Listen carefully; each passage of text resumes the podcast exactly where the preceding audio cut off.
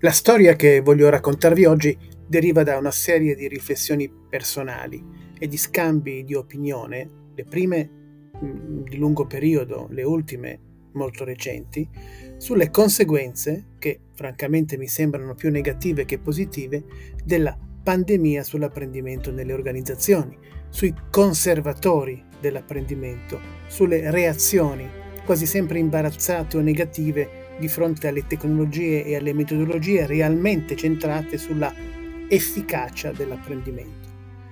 E queste riflessioni, questi scambi di opinione con altri mi hanno portato ad una serie di considerazioni che qui vorrei raccontarvi sul mercato italiano del corporate digital learning nelle sue due componenti, la domanda espressa dal learning and development e l'offerta espressa dai digital learning provider.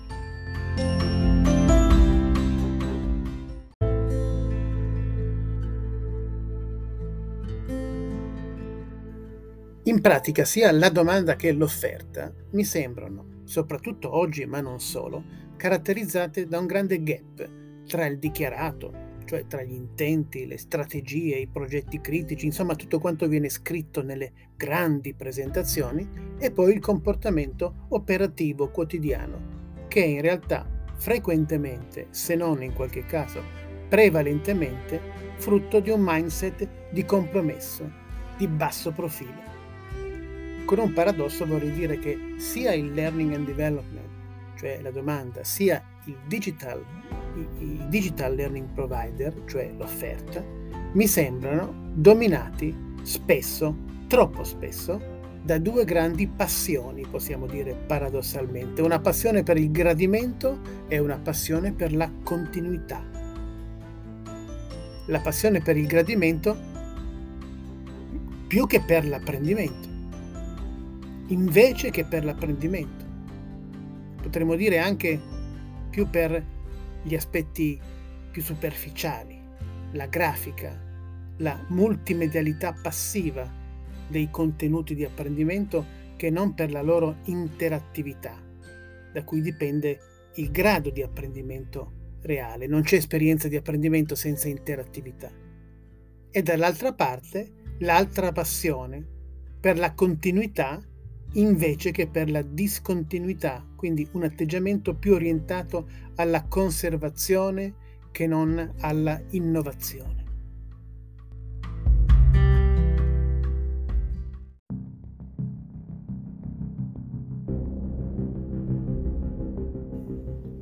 Dal punto di vista del learning and development, ho sempre visto, ho sempre più spesso visto, con qualche eccezione ovviamente, una grande preoccupazione, una maggiore preoccupazione per la soddisfazione, se non addirittura, per quello parlavo di basso profilo, per la non insoddisfazione degli utenti, dei learner, unita ad una grande preoccupazione, quasi un'ossessione per il tracciamento. Chi ha fatto che cosa, se è stata superata la soglia prevista di risposte esatte nei test di apprendimento e facendo quasi sempre in modo comunque che questa soglia fosse molto bassa e quindi superabile da tutti. Una preoccupazione quindi per la soddisfazione invece che una più sana preoccupazione per gli skills gap, cioè da una parte per ciò che le persone sanno già, perché le persone apprendono, come abbiamo detto più volte, da sé in modo prevalentemente da sé, in modo istantaneo, autonomo, continuo e quindi sanno molto più di quello che noi crediamo. E su cui quindi è inutile buttare via i soldi su ciò che le persone sanno già.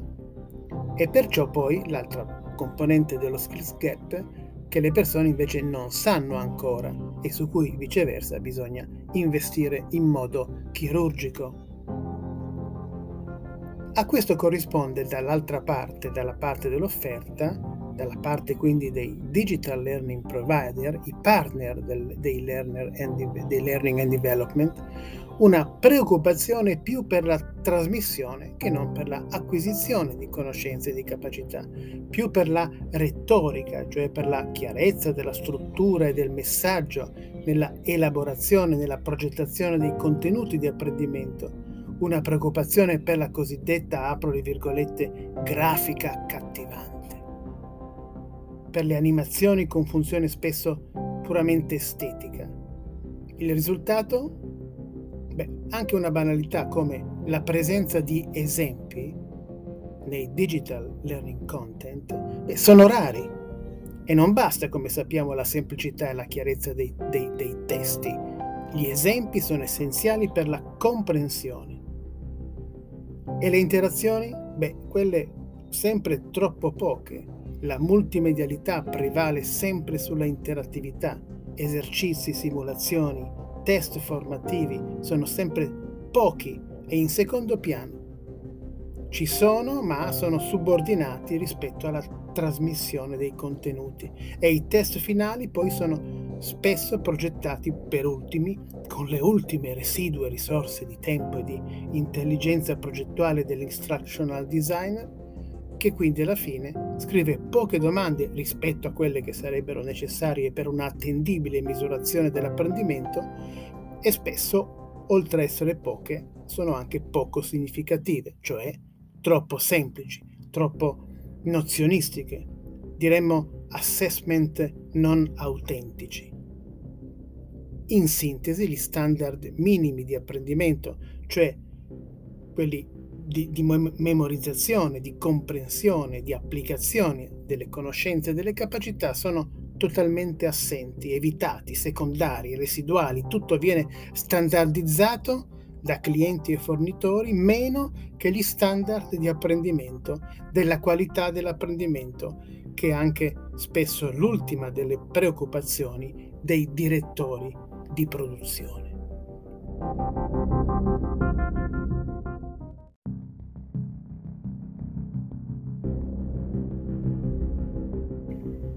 Ma sono gli stessi clienti, come abbiamo già detto, ad essere più preoccupati della percezione, della reazione soggettiva alla formazione da parte dei learner che non al livello oggettivo di apprendimento.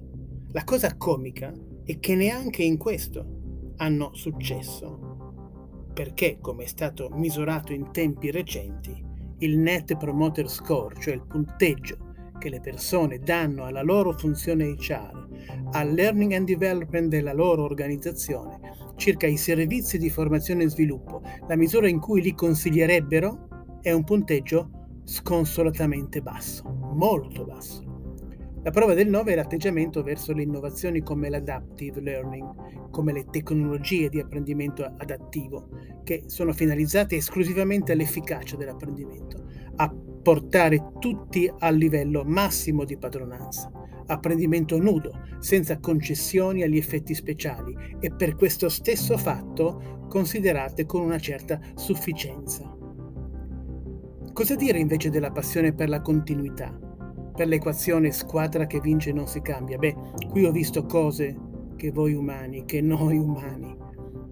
Ho visto team di learning and development che cercano soluzioni innovative, per esempio di intelligenza artificiale applicata all'apprendimento, e poi scappano per paura di doverci lavorare troppo o per paura di rischiare troppo. Ho visto learning provider dall'altra parte che organizzano eventi dove i learning manager raccontano ciò che hanno fatto, le aziende raccontano ciò che hanno fatto, cioè il passato e non quello che faranno e il provider non racconta niente ai suoi clienti su come lui vede il futuro e su cosa farà nel futuro.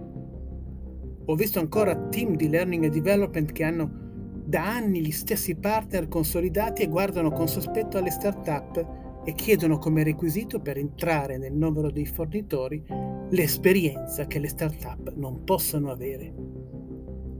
Ho visto learning provider che usano l'innovazione come leva di marketing per essere percepiti come innovativi pur continuando a fare le stesse cose. Ancora ho visto team di learning and development che chiedono sofisticatissime soluzioni di realtà virtuale, fantastiche per allenare in modo immersivo le capacità di gestione di progetti complessi, come per esempio impianti, grandi opere pubbliche, e dichiarano di puntare solo su questo, di volere una soluzione senza compromessi, ma poi tutto improvvisamente si volatilizza, viene dimenticato, così, come se niente fosse.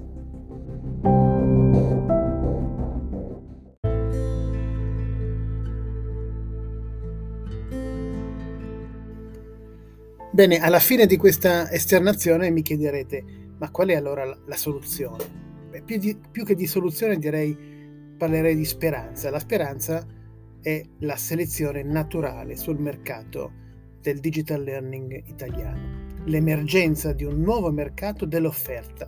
Il cambiamento ri- ricomincia da, dall'offerta perché è lì che si concentrano le risorse più giovani e quindi più innovative.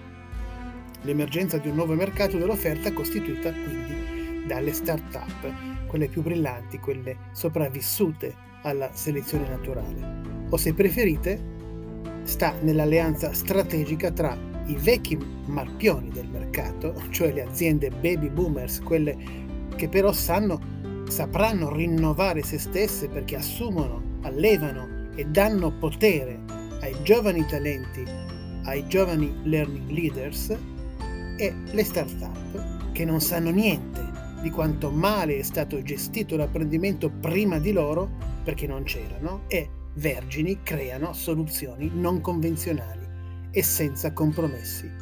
Solo allora l'innovazione marcerà ad un ritmo più veloce e più adeguato anche nel nostro paese. Ciao a tutti e alla prossima esternazione.